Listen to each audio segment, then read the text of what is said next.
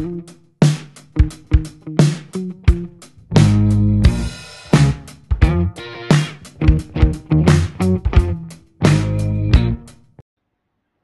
teman-teman, selamat datang di podcast kita. Kenalin aku Putri. Halo, kenalin aku Salsa. Oke, jadi gimana nih Sal? Kamu PSBB kemarin? PSBB kemarin ya, ya, lumayan cukup melelahkan ya menurut Hmm. aku. asli sih. Parah kayak Enam bulan di rumah aja gitu kayak. ah, mau keluar juga takut. Ada coronavirus yang nggak tahu wujudnya tuh kayak gimana. tapi gitu. menghantuin banget ya. Menghantui banget asli. Dan ditambah lagi sih tentang ini apa namanya kuliah Oh, online. kuliah online bikin pusing ya gimana bayangin aja kita kuliah online tuh antara jam kuliah dan jam istirahat tuh kayak nggak tahu gitu karena kita kan di rumah. Terus kayak aduh kapan nih kita istirahatnya? Apalagi kan biasanya habis kuliah nggak tahu ya aku ngerasa kuliah online tuh lebih banyak tugas sih. Nggak tahu lagi. Ya nggak ngerti juga ya. Mungkin karena kita kan karena akhirnya waktu kita di rumah kita ngelakuin lebih banyak hal daripada biasanya nggak sih? iya bener dan kayak bosan kayak aduh tempat-tempatnya gini lagi gini lagi di Iya, rumah lagi dan di ketemu luar. orang. benar. Tapi ya kapan lagi dong kita kuliah sambil rebahan? asli sih. Itu parah banget. Itu wah itu saya banget ya bu. Eh. gitu. Nah aku di psbb kemarin sebenarnya tuh bener-bener gak berani. Ke mana-mana tuh gak berani karena takut kan. Tapi setelah psbb kan ada new normal tuh. Hmm. itu aku udah mulai berani sih. Kalau kamu kayak gimana Kalau aku sih lumayan sih kayak tapi masih ada rasa takut sih pastinya. asli sih kalau new normal itu kayak masih apa ya so-so lah ya kita Iya. kayak eh, keluar tuh paling ke rumah temen Hmm, kalau yang itu yang sesuatu yang penting banget menurut kita Iya ya. bener kayak aduh ya udah kita keluar rumah kayak Iya. gitu. Tapi lama-lama nih habis new normal lama-lama kayak mulai kebiasaan ya udah kita keluar aja yuk ayo gitu. Iya, iya. Kayak daripada mental kita tertekan kan ya tertekan nggak ke mana-mana gitu bosen kan kita sebagai ma- apa manusia sosial makhluk sosial juga perlu kan komunikasi dengan Iya sih, udah udah. eh, orang yang kelihatan wujudnya tuh kayak gimana Iya, gitu Nggak- iya. nggak cuman Google Meet doang, Zoom doang, kayak Hmm. tiap hari gitu mulu Iya. gitu kan. Dan aku rasa itu sih yang bikin kita capek. Kenapa kita rasa capek waktu kuliah online? Nah, Karena kita iya. nggak ketemu teman-teman. Iya. Nggak Jadi lihat kampus kangen dong sama kampus hmm, asli kangen banget dong, parah. Tapi tetap sih sampai sekarang aku masih tetap takut sih kalau rame-rame. Iya. Tetap kayak pakai masker harus terus kalau keluar wajib bawa hand sanitizer. Iya gitu sih. sih perlu. ketakutan itu masih ada. Dan ngom eh, dan kita kan masih takut untuk eh, ke tempat yang rame-rame banget nggak sih? Banget banget jujur. Dan ngomong soal rame-rame nih, Hmm. ngerti dong apa yang akhir-akhir ini sedang ramai. Hmm, sepertinya saya tahu tuh larinya ke mana pembicaraan kita. Ya. Ngerti dong? Apa dong? Omnibus Law, Nah, ya kan? Kamu mau bicarain itu kan? ya bener banget omnibus law. Gimana nih? Perlu sih, itu perlu banget kita bahas sekarang ini. Oke, omnibus banget ya. Gimana nih? Kalau menurutmu apa yang bikin resah dari Omnibus Law? Oh iya, eh sebe- belum sebentar. Aku mau bahas dulu Omnibus Law kemarin. Kan Ah, abis demo yang katamu Iya, rame-rame. Itu parah, bikin chaos. Chaosnya tuh gak cuma di Surabaya doang dong, gak cuma di Gerahadi doang, bener, tapi bener. di kota-kota lain kayak Jakarta, Bandung, Malang, semuanya Jogja, ih Mm-mm. parah, chaos banget. Sampai yang aku tahu yang di Jakarta tuh sampai ada yang bakar halte busway dong. Wow. Gak tahu sih itu oknumnya, eh itu Oknum. pelakunya, pelakunya Oke. siapa? Mungkin oknum kan, kita juga nggak tahu. Kayak gitu tuh itu parah banget chaosnya. Mungkin itu termasuk apa ya keresahan masyarakat kita mungkin ya. Jadi kayak marah gitu loh dengan adanya omnibus law ini. Makanya kita perlu bahas kenapa sih orang-orang kayak gitu gitu. Dan yang bikin aku resah adalah kenapa? Aku pengen ngerti dong omnibus law ini apa sih Nah. tujuannya? Kok sampai mereka itu eh, apa ya? pada meluangkan waktu ya kan? Iya meluangkan waktu untuk berdemo-demo beramai-ramai di gitu. tengah pandemi dong, Mm-mm. gitu kan. Terus baru kemarin banget nih aku nemu, aku lihat di Kompas nih ya, Mm-mm. eh, katanya Bu, Bu Sri Mulyani, kenapa sih tujuan Omnibus Law ini apa? Kenapa Omni- Omnibus Law ini ada? Itu karena uh, dia itu diharapkan biar Indonesia itu mampu terlepas dari jebakan kelas menengah atau middle income trap. Oh gitu. gitu. Tapi emang bener sih Sal, kita uh, mau demo pun harusnya kita harus tahu tujuan omnibus law ini apa. Jadi nggak asal-asal kayak ya udah aku ikut demo iya, biar keren biar gitu. Keren, ya. Buat Jadi, foto aplikasi. Sorry ya benar asli. Jadi kita benar-benar harus tahu tujuan kita demo omnibus law itu apa kayak gitu sih. Terus lanjut lanjut. Nah jadi tujuannya tuh uh, diharapkan itu Indonesia bisa menjadi negara yang efisien dan memiliki regulasi yang mudah. Dan ngomong-ngomong soal regulasi, ngerti dong isu-isu tentang regulasi di Indonesia oh, itu. Oh iya parah.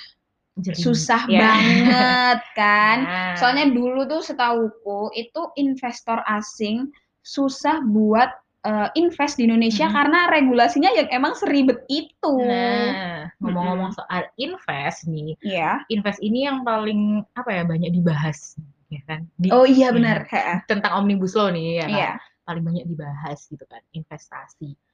Karena regulasi ini lebih mudah, yeah. nah diharapkan banyak investor asing yang mau investasi di Indonesia. Hmm. Kayak gitu. Dan itu cukup meresahkan sih buat orang-orang gitu karena menurut mereka ketika banyak investor asing yang masuk itu ditakutkan banyak pekerja asing juga yang masuk. Oh, kayak gitu. Oh, jadi, jadi kenapa ini dari sudut pandangku ya. Yeah. Jadi iya. kenapa banyak orang yang sampai demo kayak gitu karena mereka takut uh, apa ya jatah mereka untuk bekerja itu di tergusur Ambil. gitu. Walaupun oh. ke karena banyak investor masuk pasti banyak lapangan pekerjaan dibuka kan. Tapi yeah. regulasi lagi-lagi regulasi, hmm. regulasi untuk uh, pekerja asing itu juga dipermudah gitu. Jadi oh. mereka akhirnya oh. kayak oke okay sih investor asing datang ke Indonesia, tapi regulasi buat apa orang asing kok juga dipermudah. Terus kita gimana dong jatah kita buat dapetin tempat kerja berkurang dong kayak gitu. Mereka mereka merasa kayak gitu sih gitu. Dan ngomong-ngomong soal investasi nih ya, terlepas dari itu semua, kalau aku lihat dari sudut pandang ekonomi nih, uh, itu cukup itu sih cukup baik sih menurutku gitu karena uh, bisa bisa kita ngerti sendiri kan investasi semakin banyak investasi yang datang di Indonesia berarti kan pertama lapangan pekerjaan itu makin banyak benar kan iya, apalagi ya, kalau digabungkan banget. sama abis ini Indonesia mau ada demo bonus, bonus demografi. demografi iya benar oke okay. ya, gitu kan terus terus habis itu uh, bisa juga investasi asing itu untuk meningkatkan ekspor kita Hmm, iya dong. Iya benar. Pasti dong, gitu kan. Terus habis itu invest asing ini juga ini sih untuk membiayai pembangunan nasional sih yang jelas. Itu oh. pengaruh banget tuh ke negara kita. Iya sih, benar-benar ya, benar. Gitu kan. Apalagi nih kalau dihubungkan di mazhab Yunani yang kita baru belajar banget. Oh, yang sama Pak Henry yes, itu kan. Gitu kan. Oke, sejarah pemikiran ekonomi. Nah, gimana itu. tuh? Yang mana tuh? Itu tuh, itu uh, relate sih sama mazhab yang aku baca nih ya dari mazhabnya eh dari menurut pandangannya Xenophon. Mm -hmm. Yang di mana apabila suatu negara memberikan kebebasan kepada pelaku ekonomi, maka akan membawa kemakmuran bagi negara tersebut. Karena dengan diberikannya kebebasan kepada pelaku ekonomi tadi bisa menyebabkan berkembangnya perdagangan di suatu negara. Oh, tuh jadi kayak gitu. kalau dilihat dari segi ekonomi sih, ini tuh kayak relate sama pemikirannya Xenophon dan apa ya sangat menguntungkan sih bagi ekonomi negara gitu dan aku rasa kenapa omnibus law ini diciptakan adalah mungkin bisa jadi ini persiapan buat bonus demografi kita. Oh gitu ya sih bener juga tapi um, menurutku ngomong-ngomong lagi-lagi iya. ngomong-ngomong soal regulasi okay. mengenai investasi yang ada di Indonesia dipermudah itu hmm uh, yang aku takutin tuh sebenarnya dengan adanya kemudahan regulasi ini nanti bakal ngerusak lingkungan gitu loh kalau banyak investor masuk. Nah, yeah. selain itu sektor pertanian jadi terbengkalai. Hmm. Karena lahan-lahan kan uh, dibikin pabrik gitu ya. Yeah. Nggak jadi sektor pertanian lagi. Jadi lahan produktif yang biasanya digunakan untuk sektor pertanian itu lama-lama juga akan habis gitu buat iya. mendirikan pabrik. Hmm karena banyak investor asing tadi. Terus akhirnya terjadi eksplorasi sumber daya alam secara berlebihan. Hmm. Ini juga gak baik menurutku. Hmm. kalau boleh dikaitin sama sejarah penelitian ekonomi yang diajarkan yang diajarkan oleh Bapak Henry Iya. Cahyono. Barusan banget sih kita belajar itu ya. Iya, itu hal ini masuk ke mazhab fisiokratisme sih. Oke, gimana tuh? Jadi menurut kaum fisiokrat itu dia itu percaya bahwa tindakan manusia dalam memenuhi kebutuhannya akan selalu selaras dengan kemakmuran semua masyarakat sehingga pemerintah itu sebenarnya nggak perlu ikut campur. Eh, karena menurut kaum fisiokrat ini sumber kekayaan negara itu sumber daya alam. Jadi ya udahlah biarin alam yang menye- menyeimbangkan, yang ngebalance antara antara pekerjaan tadi, antara invest investor asing tadi kayak buat perekonomiannya itu ya Hmm. udah biarin alam aja yang menyeimbangkan. Oke. Soalnya dengan itu akan eh, terwujudnya economic harmony dan general welfare. Itu kalau menurutku. Soalnya kalau dilihat apa ya? eh investasi ini oke sih untuk perekonomian. Cuman kalau untuk lingkungan aku masih kayak belum oke gitu sih. Oke. Oh, jadi gini ya.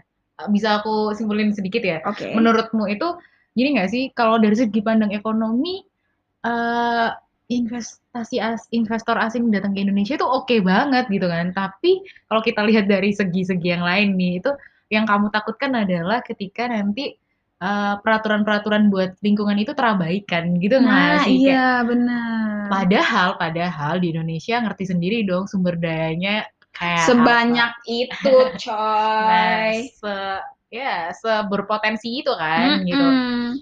Jadi kayak jadi kayak kamu nggak mikir eh, kamu mikirnya nggak cuman tentang or kita yang punya pekerjaan, kita yang bisa kerja, tapi tentang Lingkungan juga perlu Lingkungan, diperhatikan. gitu. Soalnya lingkungan kan juga jangka panjang sebetulnya. Mm-hmm. Jadi kayak kalau misalnya takutnya nih, eh, oke lah investor masuk, tapi gimana dengan lingkungan kita? Kalau hmm, dengan adanya regulasi yang mudah kan berarti eh, makin banyak investor yang masuk, ya, terus lahan-lahan pertanian yang sebenarnya harus berpotensi jadi ya. iya berpotensi banget buat eh, tani di Mm-mm. bidang sektor tani maupun perkebunan dan sebagainya itu malah jadi pabrik gitu. Iya, ya kita lihat aja contohnya sekarang kan. Eh, sekarang kan tanah Jawa itu tanah tempat yang paling bagus untuk Oh iya bercocok tanam benar. kan. Dan Heeh. gimana keadaannya kayak Jakarta, Surabaya, udah Wah, itu udah ngerti banyak banget kan. sekali gedung-gedung tinggi. Nah, di Surabaya udah gitu. udah beralih fungsi bukan tentang pertanian lagi di Jawa Iya. gitu. Padahal ini yang dari yang aku tahu ya tanah Jawa itu paling bagus sih buat itu semua gitu. Mm-mm. Dan ini gak sih balik lagi ke balik lagi ke tentang yang sumber daya alam itu kan sumber daya alam tapi tapi bukannya emang sudah diatur ya tentang hmm, orang ketika mendirikan sebuah perusahaan atau apa itu kan udah ada peraturannya untuk mereka untuk tetap bisa menjaga alam itu kan apa namanya AMDAL. AMDAL ya kan Oke. itu kan ada peraturan AMDAL itu juga kan Iya, sebenarnya iya sih, ada peraturan AMDAL. Cuman kalau menurut aku sendiri itu yang ditakutkan itu takutnya itu kayak karena makin banyak investor yang masuk hmm, kenapa? Eh, karena banyak investor yang masuk akhirnya akhirnya akhirnya apa eh, lingkungan kita jadi buruk tuh karena iya itu. eh, karena investor yang banyak yang masuk akhirnya lingkungan kita itu jadi buruk gitu. Takutnya soalnya kan nggak mungkin pemerintah cuman menyorot ke satu perusahaan gitu kan. Contohnya kayak kemarin tuh sebenarnya aku tahu sih ini ada perusahaan ICE Mhm. Eh, dia itu eh, dia kena masalah limbah Oke. karena dia tidak memenuhi prosedur pemerintah dalam Mhm. pembuangan limbah gitu. Nah, takutnya tuh kayak gitu. Jadi lingkungan kita Hmm. tuh nggak tahu gimana biar apa ya, biar pemerintah tetap Tetap apa? Oh, oke. Jadi aku nangkap aku nangkap. Jadi yang kamu takutkan adalah ketika peraturan-peraturan yang sudah diatur itu tentang AMDAL dan lain sebagainya eh kita tuh nggak benar-benar bisa diterapkan gitu nggak sih? yang nah yang iya. bakal dampak buruknya kejadian eh, lingkungan kita justru yang rusak. Mm-mm, Gitu, nah, oke, makanya itu kayak yang udah terjadi yang baru-baru ini deh, nggak usah yang perusahaan ICE karena itu kan kayak udah beberapa bulan yang Hmm, lalu, hmm. udah lama. Jadi kalau baru-baru ini itu ada di Pulau Rinca. Pulau kenapa Rinca itu tuh? kan gini, apa, dia kan ada karena apa, dia itu mau bikin bikin apa ya, wisata buat nontonin komodo itu loh, apa sih namanya? Oke oke, Iya heeh. itu. Itu sangat membahayakan sih menurutku dan kasihan juga buat komodo yang ada di sana gitu, karena itu kan men eee, masuk ke pembangunan berskala besar, sedangkan komodo sendiri nggak bisa ada yang apa ya, suara berisik apalagi mhm. truk gitu kan. Mhm. Itu tuh kayak kalau aku baca sih, hal itu tuh bener-bener baru pertama kali terjadi, ada truk masuk ke lahan konservasi sejak tahun 1912. Mmm, oke. Nah, itu tuh menurutku kasihan banget sih komodo jadinya. Karena kan kayak gimana ya, ya bener sih investasi biar wisata kita jadi makin bagus, tapi kita juga harus memperhatikan gimana kelangsungan komodo yang ada di sana gitu. Apalagi komodo itu termasuk hewan purba Iya, gitu kan, hewan yang kan. harus dilindungi Oke. banget gitu, takutnya punah dan sebagainya Iya iya gitu. Jadi yang aku tangkap di sini adalah, mmm, iya sih, in eee, dalam segi investasi ini ya, kita nyorotin investasi ini, eee, oke cukup baik di di kalau dilihat dari segi perekonomian, tapi mungkin ada pertimbangan lain yang harus bener-bener peraturan tentang, eee, lingkungan itu dan lainnya tuh bisa sedikit lebih diperhatikan ya nggak sih? Yang bener-bener Mhm. diterapkanlah kita harapannya kayak gitu, ya nggak Iya, sih? bener banget.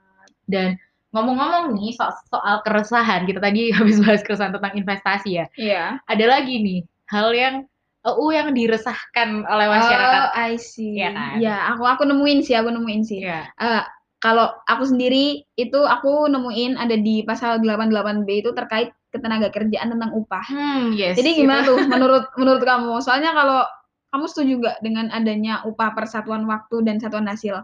Karena kalau dari aku sendiri sih setuju ya, soalnya kan jadi ngebikin kita yang usia produktif ini jadi semakin menggebu-gebu gitu kan ya, karena mau meningkatkan skill untuk pekerjaan yang lebih layak dari Iya, sebelumnya. bener bener. Biar kita juga dapat duit yang banyak gitu kan, Iya karena iya. satuan waktu. Jadi Bener kayak, sih. aku harus bekerja gitu. Itu nggak sih di pasal 88B kalau nggak salah, itu rumusan baru nggak sih? Bener Oh kalau iya, iya, iya bener iya kan? iya, benar. Rumusan baru di pasal 88B. Ya aku aku juga sempet baca itu sih, kayak itu paling itu soalnya diresahkan sekali gitu. Iya, Kok benar. gila upahnya jadi jam nah, yang aku tangkap dari keresahan itu adalah gini, gini Put, eee, kan kita sebelumnya ada upah minimum ya, UMR itu, itu Oh kan iya. per bulan. Misalkan kita per 1 bulan upah minimumnya adalah Rp2.000.000 gitu kan. Mhm. Itu yang kita dapatkan gitu. Ketika diganti menjadi satuan waktu atau hasil, yang mereka takutkan adalah nanti jam jangan-jangan jam kerjaku selama 1 bulan nih kalau dihitung per jam itu nggak sampai Rp2.000.000 lagi gitu.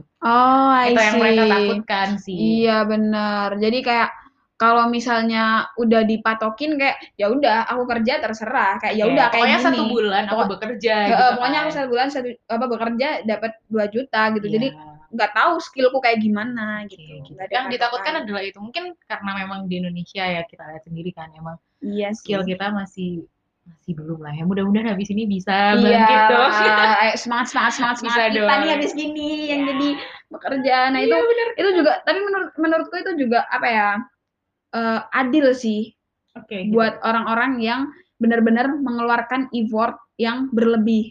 Mhm. Maksudnya, eee, jadi nggak disamaratakan dengan orang-orang yang effortless, yang dia tuh nggak apa ya, nggak terlalu effort gitu kayak, ya udah aku kerja kayak gini, kayak Iya, gitu.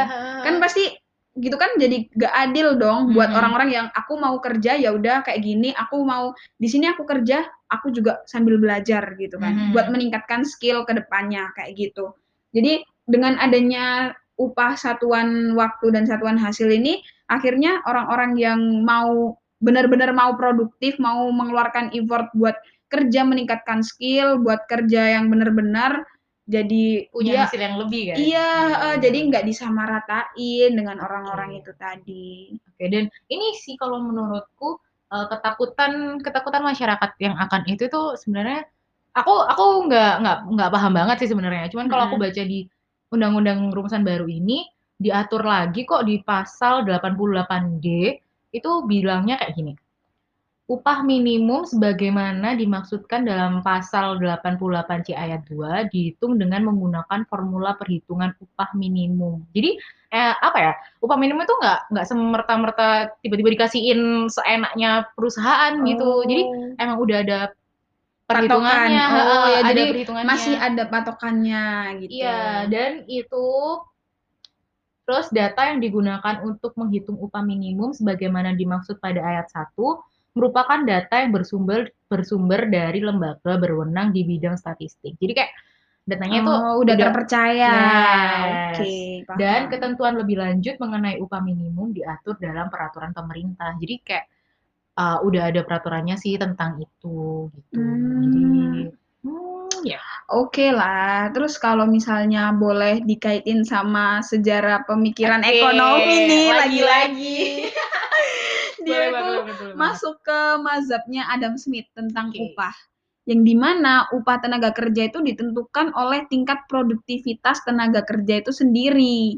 Oke, okay. hmm, jadi jadi jadi kamu dulu Oke okay, oke, okay. jadi itu uh, tingkat upah itu juga menentukan perbedaan skill tenaga kerja. Hmm. Jadi sehingga kalau se seorang tenaga kerja menerima menerima upah dua kali lipat dari tenaga kerja lain, berarti skill tenaga kerja yang pertama itu dua kali lebih tinggi dari tenaga kerja lain. Oke, okay, berarti gitu. iya sih kalau dilihat dari sisinya Adam Smith adil ya sebenarnya. Adil, karena um, orang yang punya effort tinggi dong. Iya, dia harus digaji dengan layak. Nah, gitu.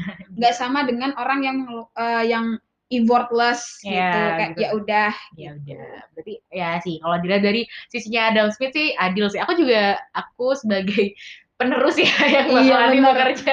Kita sih kita sih ya, uh, kita. Itu uh, cukup hmm, apa ya peraturan ini nggak nggak begitu se, sebegitu meresahkannya sih. Maksudnya itu kan mendorong kita untuk punya skill lebih gitu nggak sih? Iya yang di bagian ini. Jadi kayak kita harus produktif harus meningkatkan skill gitu. Biar Tuh. kualitas diri kita sendiri juga meningkat bagus dong. Uh, meningkat dong ya, pastinya. pastinya dong. Jadi biar dilihat ibu-ibu mertua kayak pipi pipi calon mantu kayak Aduh, gitu. Ibu mertua gimana nih? Ngomong-ngomong soal mertua aja.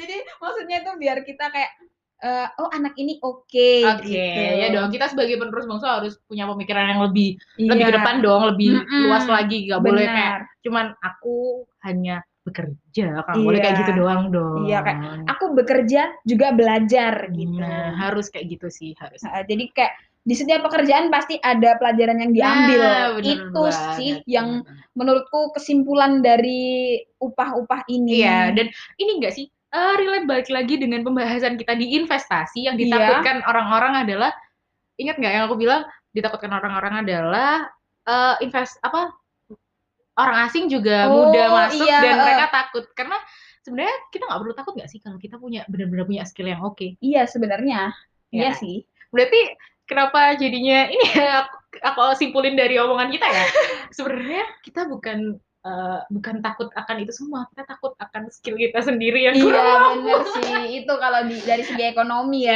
ya gitu kita takut sih. banget kita takut banget di ya. kalau kita kalah skill sama orang-orang luar ya kita lihat aja uh, sekarang ini kan juga kayak gitu maksudnya yeah, bener -bener. kita jauh jauh sih dari orang luar tapi aku yakin kita bisa kita, bisa, bisa dong harus bisa dan anak-anak muda yang dengerin ini teman-teman yang sepantaran hmm. sama kita harus semangat dong ya semangat pastinya. kita pasti bisa kita, kita pasti bisa, bisa. gitu oke nggak kerasa banget nih kita hampir lumayan ya kita iya, ngobrol gak ngobrol mulu gak kerasa. Apalagi kita udah lama dong ngobrol ya nggak iya asli. Ini Berapa perlu banget enam um, bulan ya kita kan ketemu.